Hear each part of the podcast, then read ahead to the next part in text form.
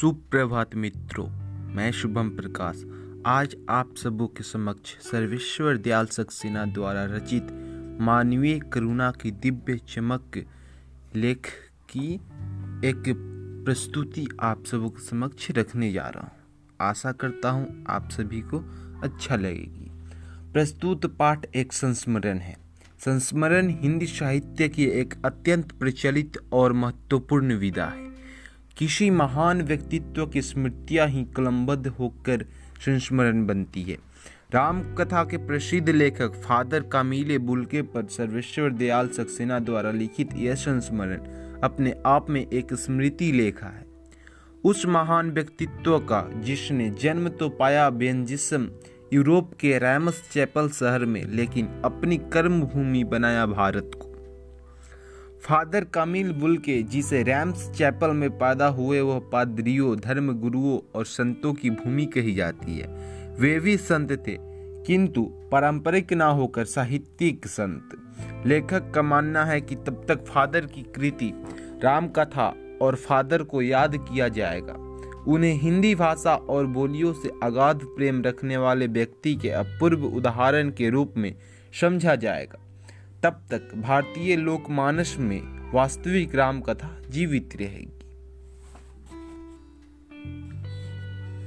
सर्वेश्वर जी ने इस अंश में यह चर्चा करते हुए शुरुआत की है कि फादर कामिल बुलके की मृत्यु जहरवाद से हुई। वे जहरवाद का मतलब जहर खाने से, ठीक है? वे कहते हैं कि जो दूसरों को अमृत बांटता हो, प्रभु की आस्था ही जिसके जीवन का मुख्य वस्तु हो उसके लिए जीवन की प्रयाण बेला में जहर क्यों? यह किस ईश्वर से पूछा जाए? मतलब कि किस धर्म के ईश्वर से, किस अल्लाह से, किस भगवान से? इनका कहने का मतलब यही है। लेखक इस अंश में फादर के व्यक्तित्व की विशेषताओं का रेखांकित करते हुए कहता है कि उन्हें याद करना एक उदास और शांत संगीत को सुनने जैसा है।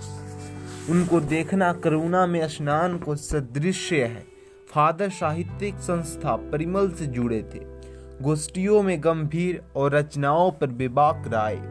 घरों के उत्सव आदि में बड़े भाई या पुरोहित के सम्मान स्नेहिल ऐसे व्यक्तित्व के स्वामी थे फादर। लेखक फादर कामिले बुलके की इस इलाहाबाद में बिताए वर्षों की चर्चा करते हुए कहता है कि वे साइकिल से चला करते थे। उन्हें लेखक ने भी क्रोधित होते हुए नहीं देखा। लेखक आगे बताता है कि वे बेल्जियम में इंजीनियरिंग की पढ़ाई कर रहे थे। कि अचानक अपने भरे पूरे परिवार को छोड़कर उनमें सन्यासी बनने की इच्छा जाग उठी। वे भारत के अपना देश मानते थे। हालाँकि उनके अनुसार उनकी जन्मभूमि रैम्स चैपल भी बहुत सुंदर थी। वे अपने भारत आगमन की प्रभु की इच्छा कहते थे। भारत ही उनके मन में बैठ गया था। वे भारत की और भारत उनका हो गया। यानी कि इस लेख के द्वारा सर्वेश्वर दयाल सक्सेना यह बताने की कोशिश कर रहे हैं कि बुल्के जी कितने भारत के प्रति आकर्षित थे। यहाँ के इस धरती को जन्मभूमि मानते थे। भारत आने पर फादर ने जिस सेठ संघ में धर्माचार की पढ़ाई की। पुनः नौवीं और दसवीं तक दार्जिलिंग में पढ़े, फिर कोलकाता से बीए और उसके बाद इलाहाबाद से एमए किया। राम कथा उत्पत्ति और विकास नामक उनका शोध प्रबंध 1950 में पूरा हुआ। उनके शोध निर्देशक थे। तत्कालीन विभाध्यक्ष डॉक्टर धीरेन्द्र वर्मा। फादर के साहित्यिक जीवन के विषय में बताता हुआ लेखक कहता है कि परमल में उनके शोध को पढ़ा गया। उन्होंने मातरलिंग के नाटक बुलू वर्ड का नील पक्षी नाम से अनुवाद किया। वे रांची के सेंट जेवियर्स कॉलेज में हिंदी और संस्कृत विभाग के अध्यक्ष बने। यहाँ उन्होंने अपना अंग्रेज़ी हिंदी कोर्स तैयार किया। बाइबिल का अनुवाद भी किया।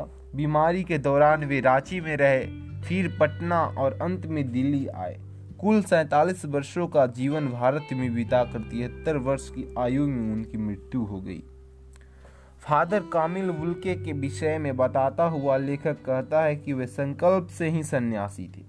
अटूट रिश्तों बनाने में उनका विश्वास था। हिंदी को राष्ट्रभाषा के रूप में प्रतिष्ठित करना उनका स्वप्न था। उनके संतवना भरे शब्दों को सुनकर ऐसा लगता था कि वे एक रोशनी दे रहे हैं। गहरी तपस्या से उपजी रोशनी।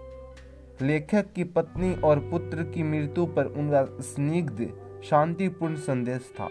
हर मौत दिखाती है कि जीवन की नई राह क्या है। पाठ के अंत में लेखक उनकी अंतिम यात्रा को याद करता हुआ कहता है कि, कश्मीरी गेट के निकलशन कब्रगाह में उनका शव जब मिट्टी में दफनाया गया, वहाँ उपस्थित प्रेमियों की मुख्य मंडल पर एक एक घन दुख और मौन था। अजीत कुमार, डॉक्टर निर्मला जैन आदि साहित्यकार उनकी शव यात्रा के साक्षी रहे। फादर पास्कल त्वेना ने उनकी मृत्यु पर अपने संदेश पढ़ा, फादर कामिल बुल के धरती में जा रहे हैं। इस धरती में ऐसे रत्न और पैदा हो। डॉक्टर सत्य प्रकाश भी उन्हें श्रद्धांजलि देने वाले थे। लेखक कहता है कि फादर मानवीय करुणा की दिव्य चमक से आलोकित महामानव थे। उनकी स्मृति पवित्र यज्ञ के प्रकाश के समान हमें आलोकित करती रहेगी। लेखक इन्हीं शब्दों के माध्यम से फादर कमिल बुलके को अपनी श्रद्धांजलि देता है। धन्यवाद।